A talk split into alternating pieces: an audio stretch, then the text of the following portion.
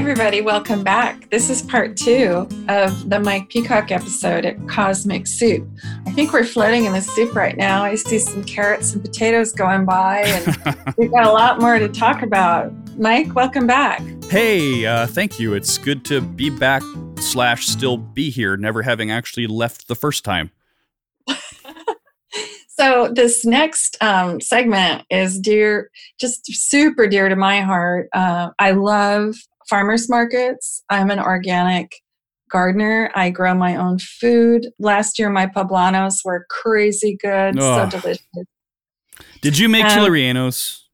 Oh yeah, that's like Pat makes those for me all the time. Oh my that's god, my that's one of my favorites. Do you do the the deep fried battered style, or do you do more of like the omelet style? Um, neither. We so Pat makes these. They're really um, so they're like quinoa and cheese. This delicious stuffing. It's vegetarian, but you know, pretty cheesy. And he actually blisters them, and he uses in man style uh, a carpenter's welder's torch. Yeah. to, to blister the peppers. Then he takes the skin off. You know, takes the little center out, stuffs them and then he just bakes them in a delicious, pretty simple sauce that's tomato based. Mm. But the peppers are so perfect because they're they're not crunchy they're soft but there's just a little bite there. And and the cheese is amazing. And i love quinoa so together it's my favorite dish. Yeah quinoa is like one of those epic superfoods that goes well with everything. I know it's like a it's a a blank canvas that you can do anything to. Woohoo! But i got you off topic. Sorry about that no, that's okay. You could I could talk all day long about um, fresh foods and cooking. So you know, farmers farm to table cooking and and bringing foods from the gardens and our farms into kitchens. That always seems to be a really big hurdle for some organizations to to handle. Why do you think that is?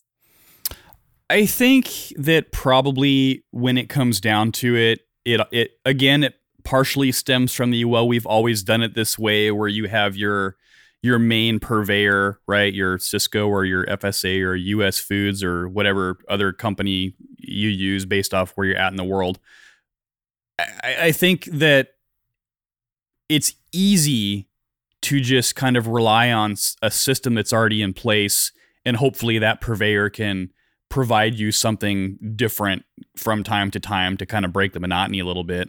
I also think that there's a fear that it's more expensive to use fresher products. And it's true that sometimes it is. And then I think that also on the cost factor, a lot of places have set up their initial budgets with a really, really, really low plate cost goal. And I think that that's hurt them in the long run. I think chefs and culinary directors and and managers are trying so hard to hit a plate cost for for margin purposes that they've locked themselves into a program that they can only buy bad food.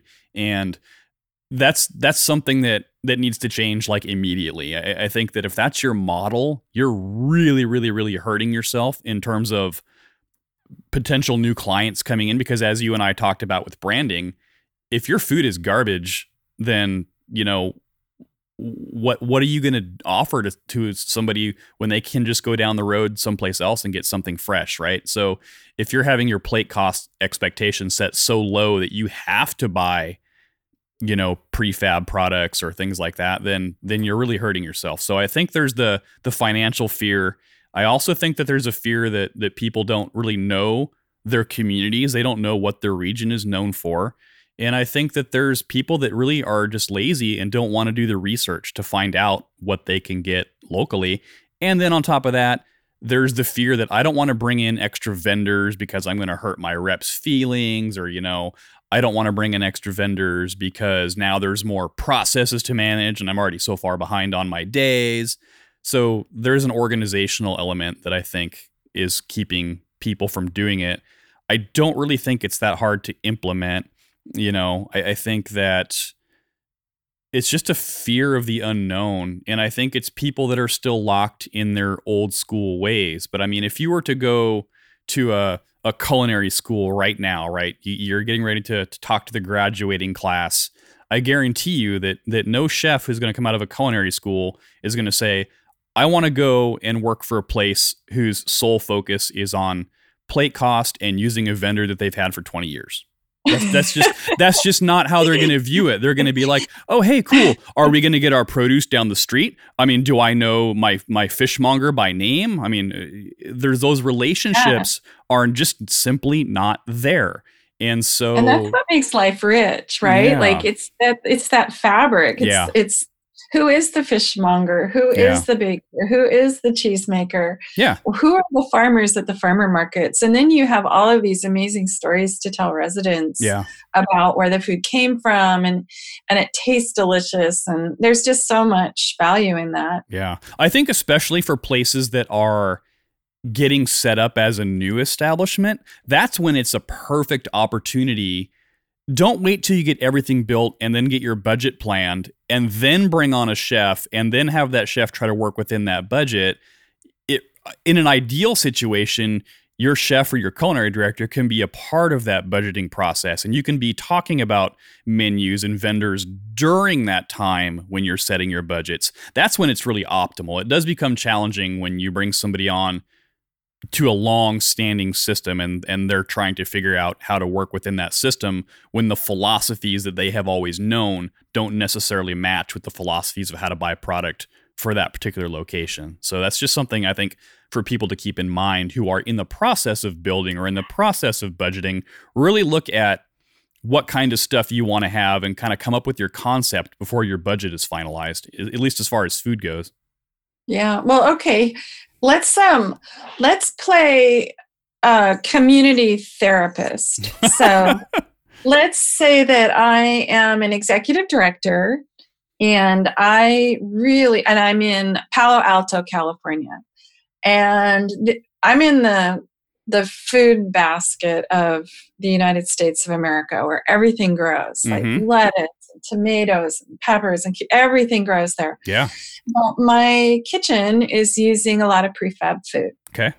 So let's pretend that I go to my my chef or my dining director and I what should I say to them and then how, what should I tell them to do and what should my expectation be? Like can you talk through that process? Like what would that look like? Are you talking about approaching somebody about changing their system? Yeah, so I'm the executive director and I go to my chef or my dining director and I say, you know what, for my residents and their satisfaction, I would really like to start using food from the farmers market. So um, I want to do that. And then sometimes chefs or dining directors will say, oh, that's absolutely not possible. We could never do that because of this, this, this, or this. Right. But if I wanted, as the executive director, to maybe push them a little further, what would I say?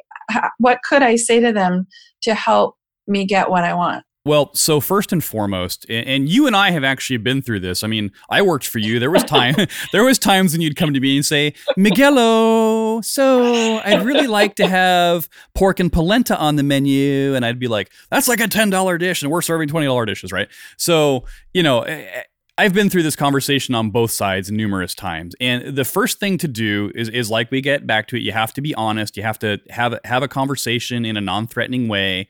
If you're armed with things like customer comments and things like this, you've run your focus groups, you've got your your stuff ready to go and says, "Hey, listen, and before you approach them with that stuff, you say, "Hey, listen, where do you think we are? How do you think the food is? What what's your perception? What what would you like to do differently? If you could start over from scratch, what would you really want to do? And just kind of see where that person, if they go, you know, I'm really tired of what we're doing. I think we could do some cool stuff. But if that person says to you, man, we're doing everything great, everything's perfect, there's no problems, right off the bat, you know you're going to have a confrontation. That's just the reality of it. So, but I think the first the first approach should be what do you think of what we're doing? What would you like to do? You know, what are some improvements that you think we could make? And just to kind of gauge you know their openness to things. And then you could say i'd really like to talk about you know where i think we can be. We've got some feedback recently. We're we're in the process of doing a rebranding. We really want to try some new things. Um, the industry is changing. Here's where we're at. I'd like you to be a part of this planning process. What do you think? That's how i would approach it initially. And mm-hmm. you know most people if they actually give a hoot about their jobs and if they have pride in what they do, they're going to be on board with that approach because it's very non threatening. It's different if you say, man, people hate the food here. We have to change this now. And granted, that might be a conversation you have to have at some point. But if it's not at that point, then I, I don't suggest jumping into the pot it, it, with with that level of aggression. I just think you're going to create a barrier that's going to be hard to break down. Getting people involved, yeah. Getting people involved is is always a good first step. And um, you know, sometimes you have a decision to make. You know, is is your management team are they leading you in the direction that you want to be led? You know, and if they're not open to changing their style, then you've got a problem. I mean, that's just that's just how it is. So, um, yeah, you know, so I, I think eh, you know it's it's important to consider you know people's capabilities and you know I, I think you would already know honestly you know at this point like if you if people are constantly complaining about food and you haven't done anything about it then you're part of the problem i mean just black and white but you know if you think that there's a solution to it you know you owe it to your your residents and your staff and everybody to address the issue for sure. Yeah. Well, surprisingly, um, the management teams in communities, I, I've seen this many over and over and over. I kid you not. Um, there is this reluctance and almost a fear of going into the dining department to say, hey, I'm going to do this really special event. I want my food to be like this because you know they're in, they're inviting a younger cohort. They're inviting 72 year olds into their community for um, a cocktail party food event, and they want and the food has to be fresh. It has to be beautiful and delicious. So I, I've actually been in conversations with marketing directors who are shaking in their shoes to go talk to the chef and yeah. ask for that. Like, I don't know. I, I just think it's someday we need to do a whole show on that, like how to get the best out of the culinary department. Yeah. can. Yeah, absolutely. And, and again, having been in that role myself many times, the last thing that you want is your employees to be afraid to approach you for either ideas or suggestions. And if you're going to, you know, run your kitchen like a dictator, then you're just you're not going to have good stuff and you're not going to have good employees. So um, that right there tells me that if if you're in a situation where your marketing department has an event and they're afraid to approach your culinary team about it, there's probably a huge problem, and it's yeah. probably the ego of the person who's in charge. Well, um, now onto let's. So this is an exciting subject. Our next is designing menus, which is yeah another thing I absolutely love to do, as you know. um, so when you're designing menus for communities, what are the elements, the most important elements to consider?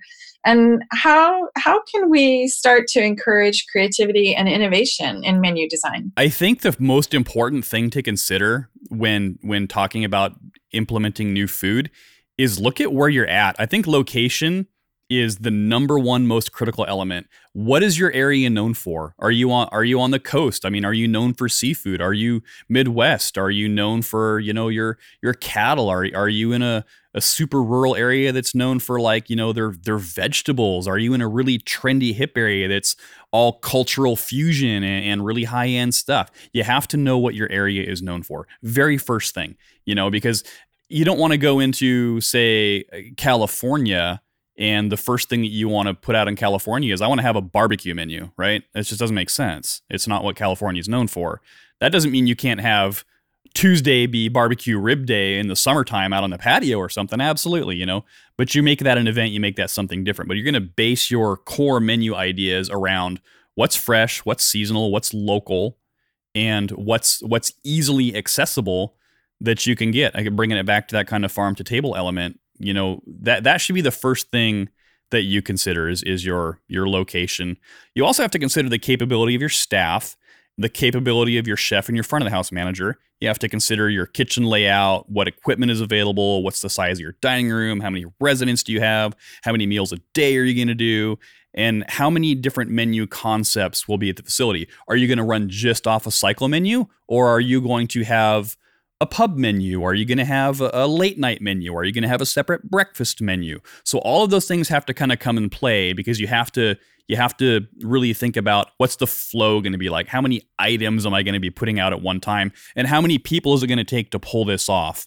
And so I think that a lot of people come up with these really great ideas like I have this awesome menu and then they execute it poorly because they either don't have the staff that's capable of producing that or they don't have a layout that's conducive to that. I mean, if, if you have a menu that's designed around all saute items and you've got a six burner stove and you have 12 saute menu items of 20 items, and one person's getting blasted with 50 pan seared scallops all at one time, guess what? That's just not going to go well. So, you have to really look at spreading it out. You know, have some stuff on the grill, some stuff on the pantry station, some stuff on the saute station, some nice cold items, some nice hot items. You know, you have to understand how long it takes to produce this stuff. You know, are you going to serve appetizers? There's just a lot of stuff that comes down to to designing menus. Um, You're so good at that. I, I mean, the restaurant, our, the restaurant was tiny. The kitchen was minis, just tiny,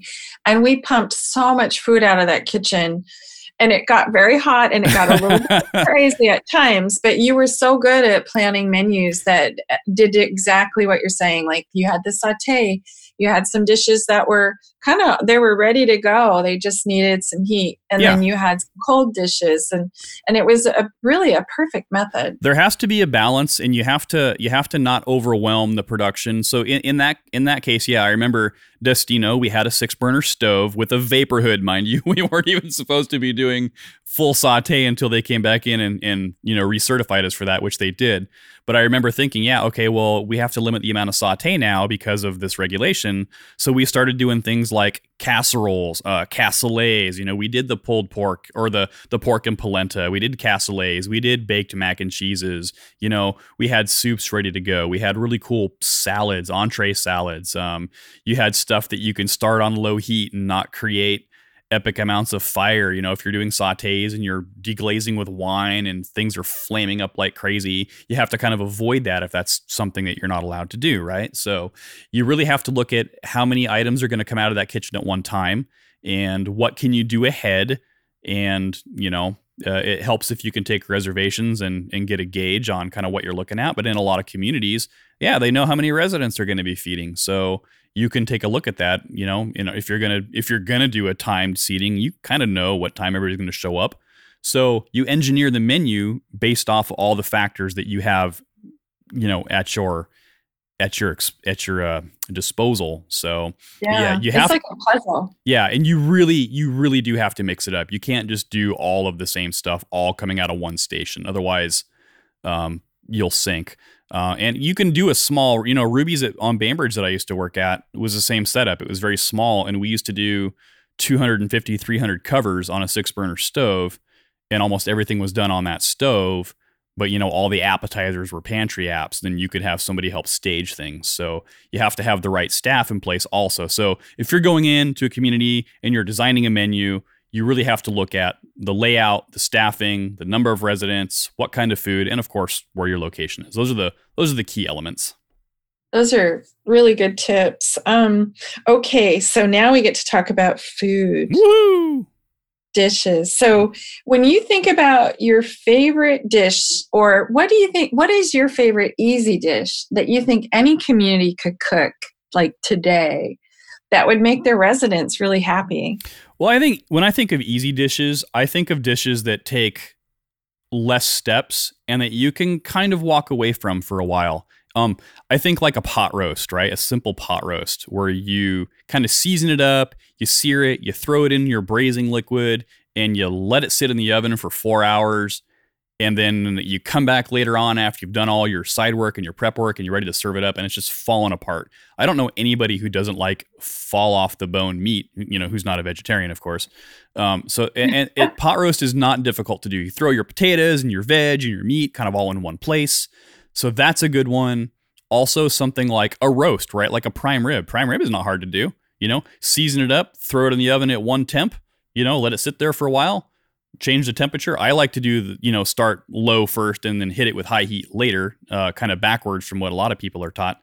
But yeah, you know, it's it's so a nice nice roast is good. But I think probably the number one thing that is fun to play with that has infinite possibilities is mac and cheese.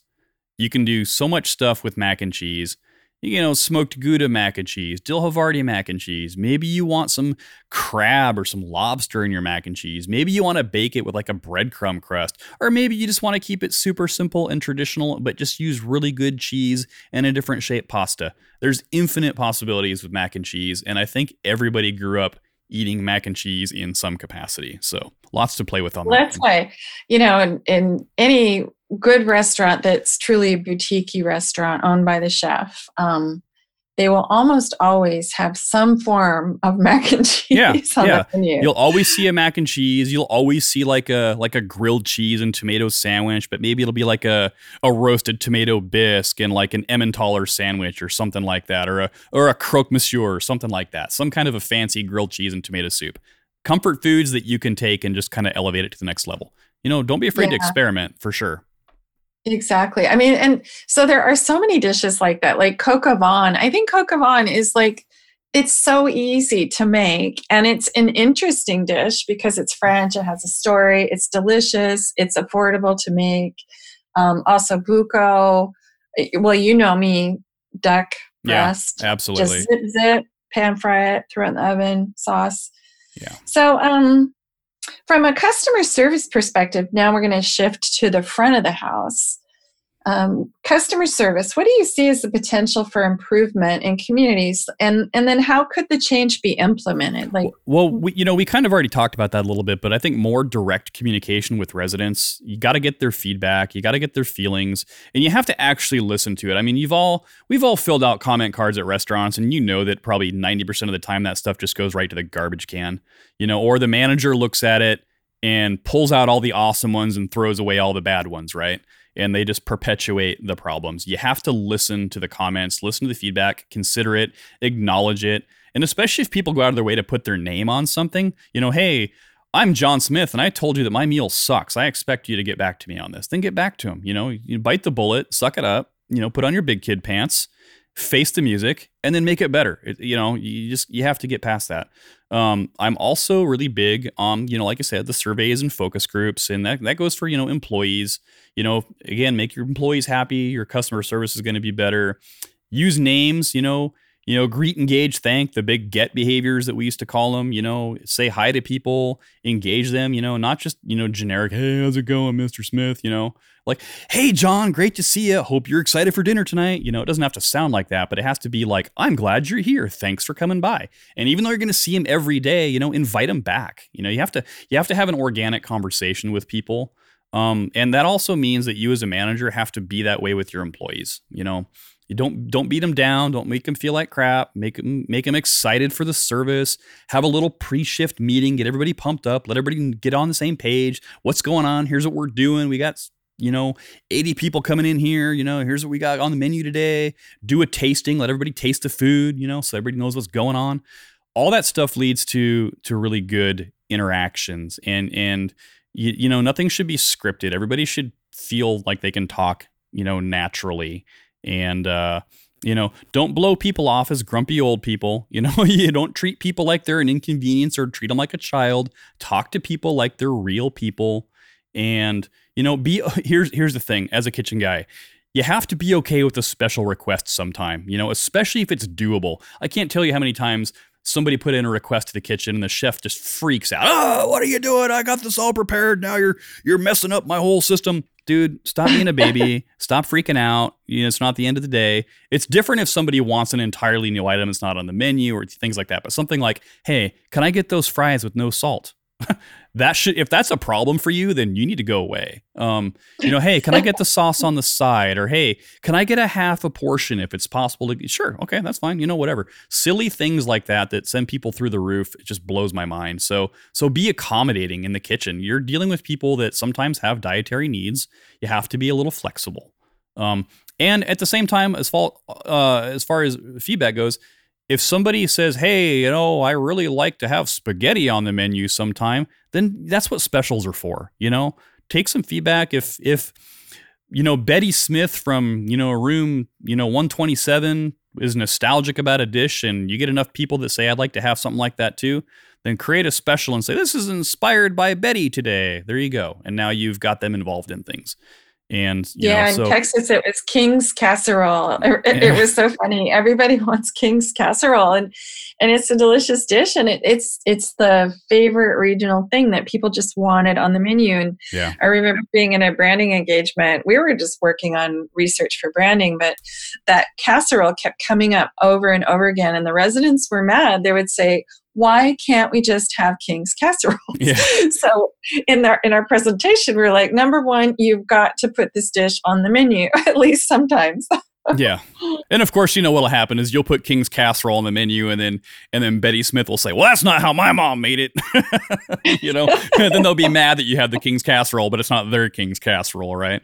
So but yeah you know get, get get people involved. And as far as like the front goes you know just make sure that for customer service you know make sure that place is inviting, that it's clean, that it's organized, that people can, you know, navigate it, that it's it's shoppable is what we say in the retail business. Make sure that your your layout is friendly. Do you have a spot for for walkers, for oxygen tanks? Are your tables too close together? You know, can do people have to, you know, their mobility sometimes is limited. If the, the easier that you can make their job to get to the dining room, get fed and be happy, is just going to make everything better. You know, look at your menus. Can they read the fonts? How's the lighting? You know, can can do are people squinting when they're looking at your stuff? You know, just all of that stuff leads to a better experience.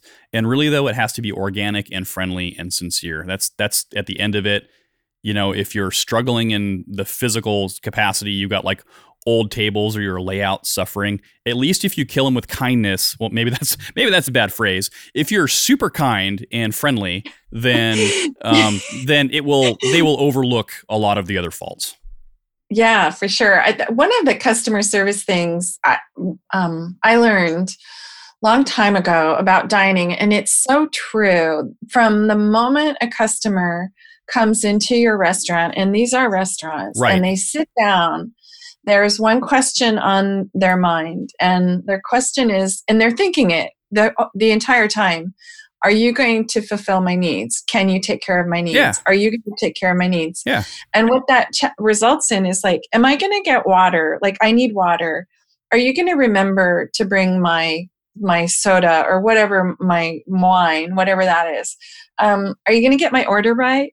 Are you going to bring it on time? Is it going to is the food going to be hot? Like the diners have all of these questions. And so the psychology of the very first seating, people sit down, you give them their water.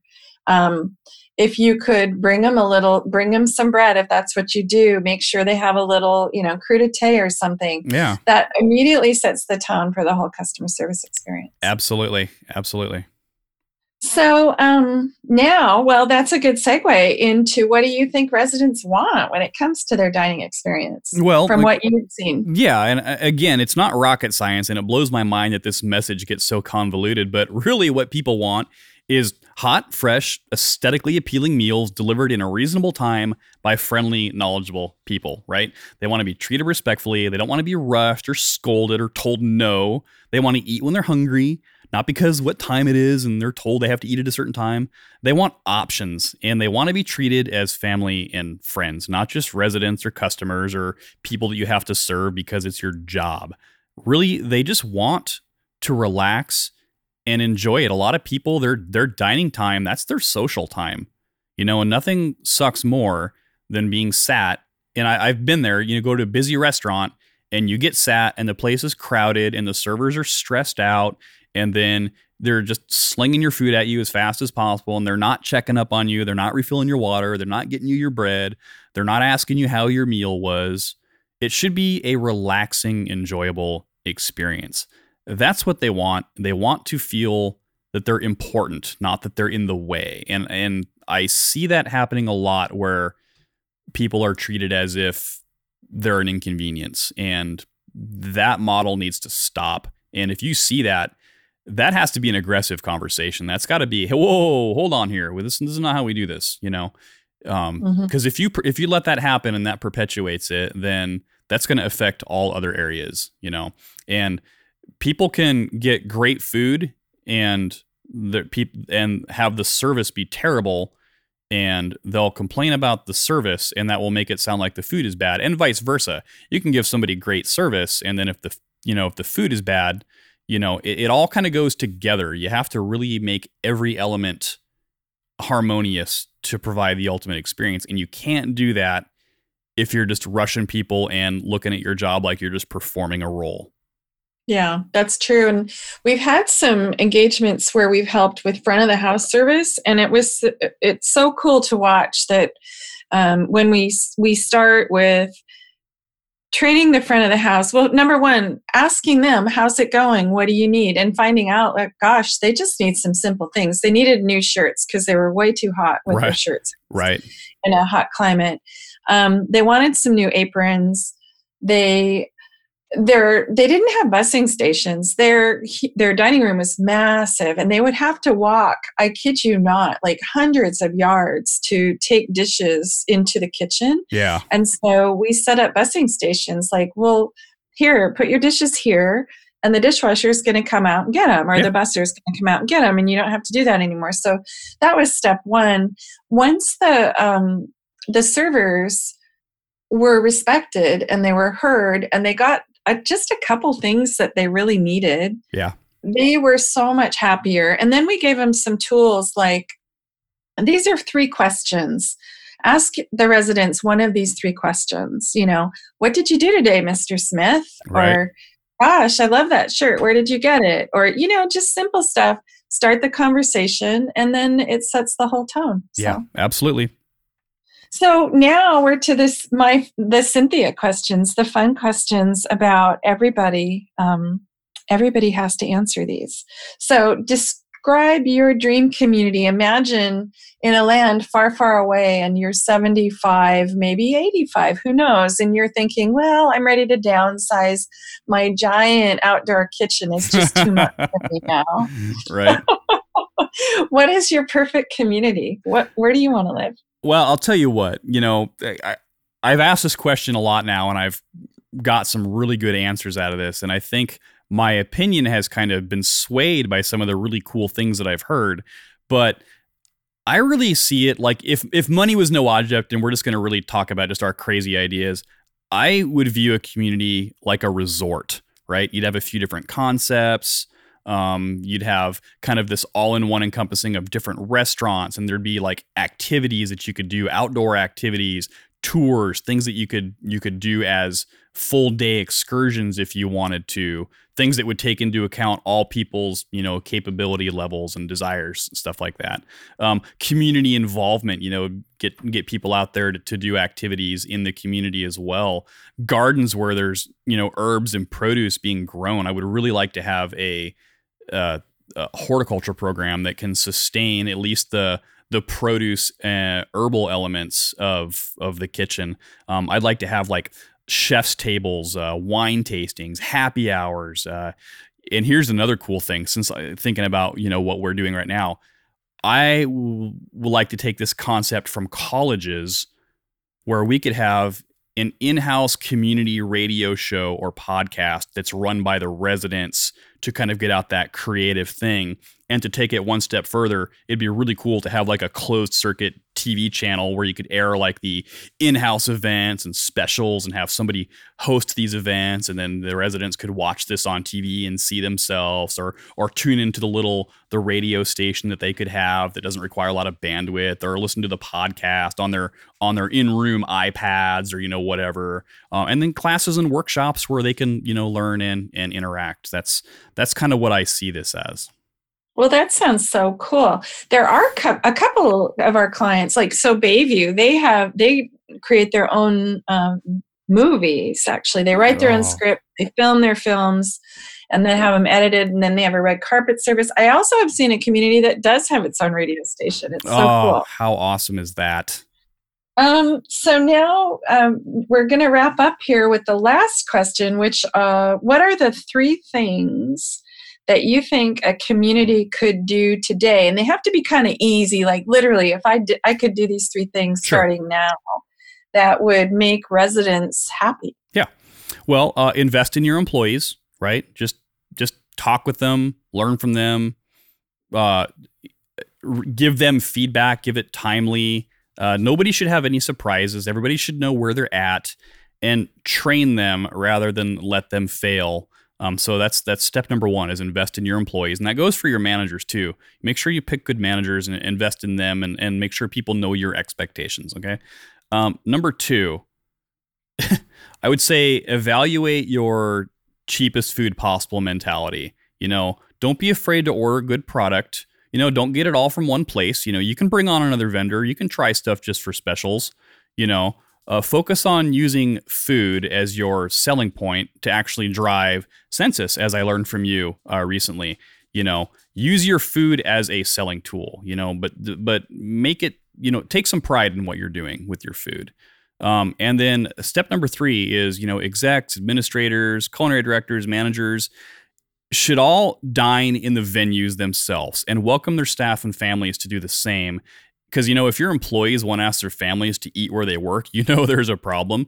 And it also lets the staff know that you're you're kind of checking on their progress. Hey, uh, and you know, don't announce it. Don't say I'm going to come on Friday at six o'clock with my family. You know, just show up you know walk through the dining room walk through the kitchen check on stuff watch it in progress heck maybe maybe i know this is a crazy concept maybe may, maybe pull a shift once in a while, right? You know, maybe if you're a, maybe if you're a CD that you walk out there and talk to some tables. Oh my God, I know it's crazy. You know, maybe if you're a chef, get out of the kitchen and go talk to the residents. Hey, how was your food today? I cooked this for you. If you're not willing to tell somebody that I cooked this for you, then you've got a problem. So um, I love that idea. Yeah, you know, it's it's people in all departments should be wanting to eat the food that you're serving. And so um, I, I, think that asking people to dine in the venues, not just because I get an employee meal and I'm going to sit down on the table in the kitchen and and scarf it down in 30 seconds and you know eat on my feet or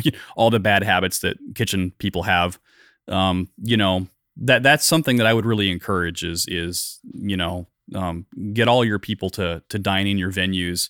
Maybe give them incentive. Maybe give them a a coupon that they can use once a month, like a guest pass to bring a family member in and they get a discount or something like that. You know, there's there's any number of ways to do it. And it's not and yeah. it doesn't cost you anything, doesn't doesn't take any extra time, you know, but when you see your people eating in your establishment, you know, if your residents see your employees sitting down at the table when they're not on shift, that sends a positive message. That's true. Um I would I would ask uh, I think we should make a dining challenge and that would be for executives to executives to dine in their dining rooms once a day for 30 days. Yeah. Every day and but they have to do it at different times. Yeah. Because that, i have seen that a lot where the kitchen goes, uh oh, you know, so and so's here.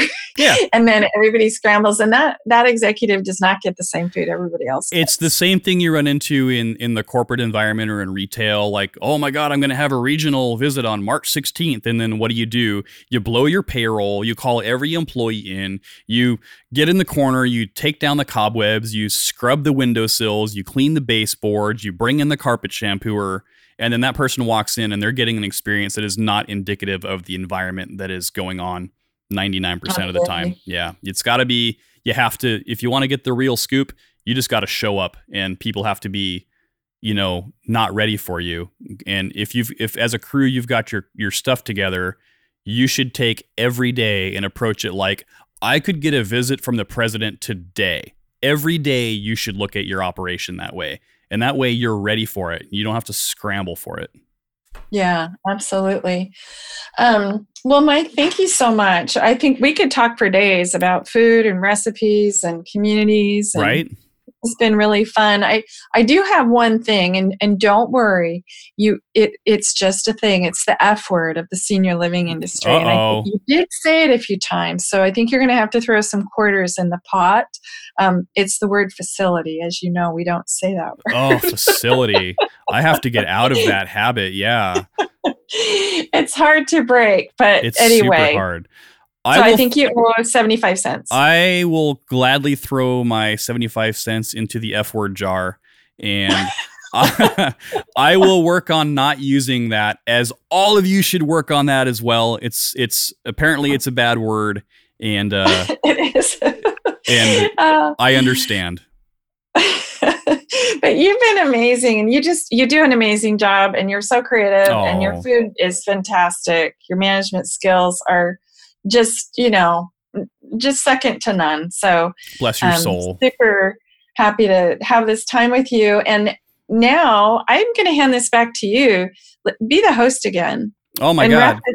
Okay, putting my host hat back on. So if you guys like what we're doing, don't forget, please send us a comment and send us your questions. Send those emails to cosmic soup at 3rd3rd.com and we'll answer those questions in our upcoming mailbag episodes.